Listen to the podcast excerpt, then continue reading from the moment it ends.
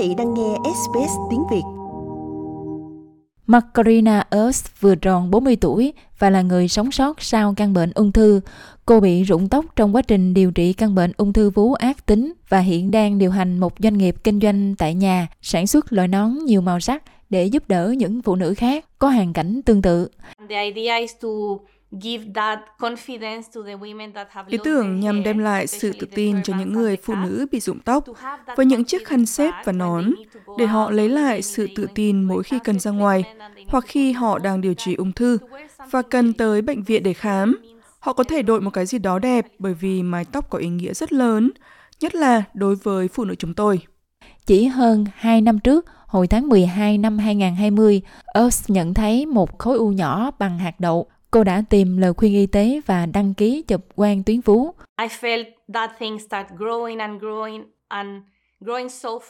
Tôi cảm thấy từ đó bắt đầu phát triển và phát triển rất nhanh. Khi tôi đến gặp bác sĩ, ông ấy nói, đúng vậy, cô bị ung thư. Và khi nghe thấy từ đó, vâng, thật khó hình dung. Đôi khi nhớ lại, tôi vẫn xúc động. Việc hóa trị đầy thử thách và nó thực sự dìm mình xuống.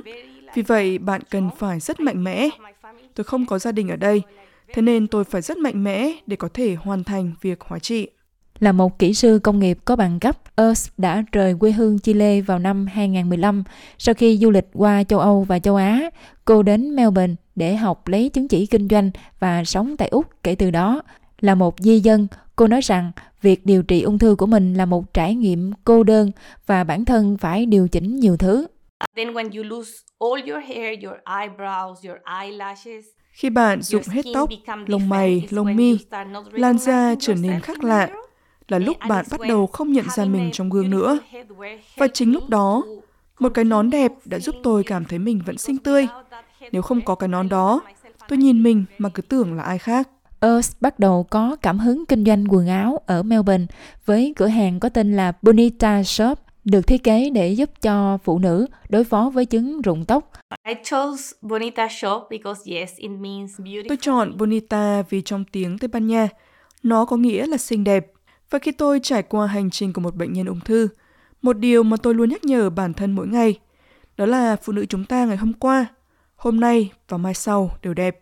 Earth hiện đang thuê các phụ nữ di dân khác để tạo ra dòng sản phẩm nón nhiều màu sắc rực rỡ, được cô bán trong tiệm của mình và thông qua một doanh nghiệp xã hội do Luz Vegetable, một phụ nữ tị nạn từ Colombia thành lập. Migrant Women in Business is a national business network Phụ nữ di dân làm kinh doanh là một mạng lưới kết nối và hợp tác trên toàn quốc. Hiện đang thu hút 120 phụ nữ di dân và tị nạn tham gia kinh doanh ở quy mô lớn và nhỏ. Mục đích của chúng tôi là mở ra các cơ hội thương mại và cung cấp các kết nối kinh doanh thực tế. Nhiều phụ nữ tham gia mạng lưới này là những người mới đến với kỹ năng tiếng Anh hạn chế và bà Restibo nói rằng rất ít người biết cách điều hành một công ty khởi nghiệp. Chúng tôi đang giúp họ về hình ảnh, bản quyền và cách họ giao dịch với chúng tôi. Họ đang tìm hiểu về doanh nghiệp về kinh doanh thông qua nền tảng của chúng tôi. Nền tảng trực tuyến có tên là Made by Many Hands, nghĩa là làm từ nhiều bàn tay, trả lại 85% giá bán cho phụ nữ, giữ lại 15% cho chi phí quản lý. Bà Earth nói rằng đó là một cách tuyệt vời để phụ nữ nhập cư làm việc tại nhà có thể bán các mặt hàng từ đồ chơi trẻ em cho đến quần áo và đồ gia dụng. We showcase and sell our products Chúng tôi giới thiệu và bán sản phẩm của mình. Điều này thật tuyệt bởi vì đó là cách tốt nhất để hiểu khách hàng đang tìm gì và đang cần gì. Trong số 2 triệu rưỡi doanh nghiệp nhỏ tại Úc, chỉ có 30% là do phụ nữ làm chủ và rất ít doanh nghiệp do phụ nữ nhập cư làm chủ. Phó giáo sư Anna Boucher là một chuyên gia nghiên cứu về di dân toàn cầu tại Đại học Sydney. Bà nói rằng nhiều phụ nữ nhập cư thích tự kinh doanh hơn bởi vì lo ngại nguy cơ bị lạm dụng tại nơi làm việc. Phụ nữ nhập cư có thể dễ bị bạo lực tình dục ở nơi làm việc hơn, thậm chí so với phụ nữ Úc. Và điều đó có thể liên quan đến những thứ như quấy rối tình dục, tấn công tình dục và ngược đãi. Tình trạng visa dường như tạo ra những rào cản đối với phụ nữ di dân trong việc báo cáo vấn đề đó. Điều đó tồn tại bên cạnh những câu hỏi khác xung quanh nạn phân biệt giới tính và phân biệt chủng tộc cũng có thể đang diễn ra. Vì vậy, khi họ điều hành doanh nghiệp của riêng mình, đó có thể là một cách để vượt qua những rào cản.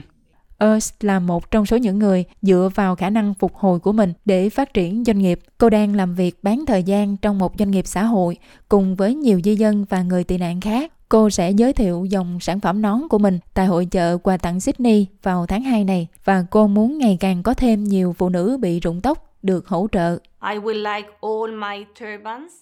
Tôi muốn tất cả khăn xếp và nón của mình có mặt ở mọi bệnh viện, bắt đầu từ đây ở Melbourne và sau đó là các nơi khác của Úc. Đó là mục tiêu của tôi cho năm 2023. Quý vị muốn nghe những câu chuyện tương tự có trên Apple Podcast, Google Podcast, Spotify hoặc tải về để nghe bất cứ lúc nào.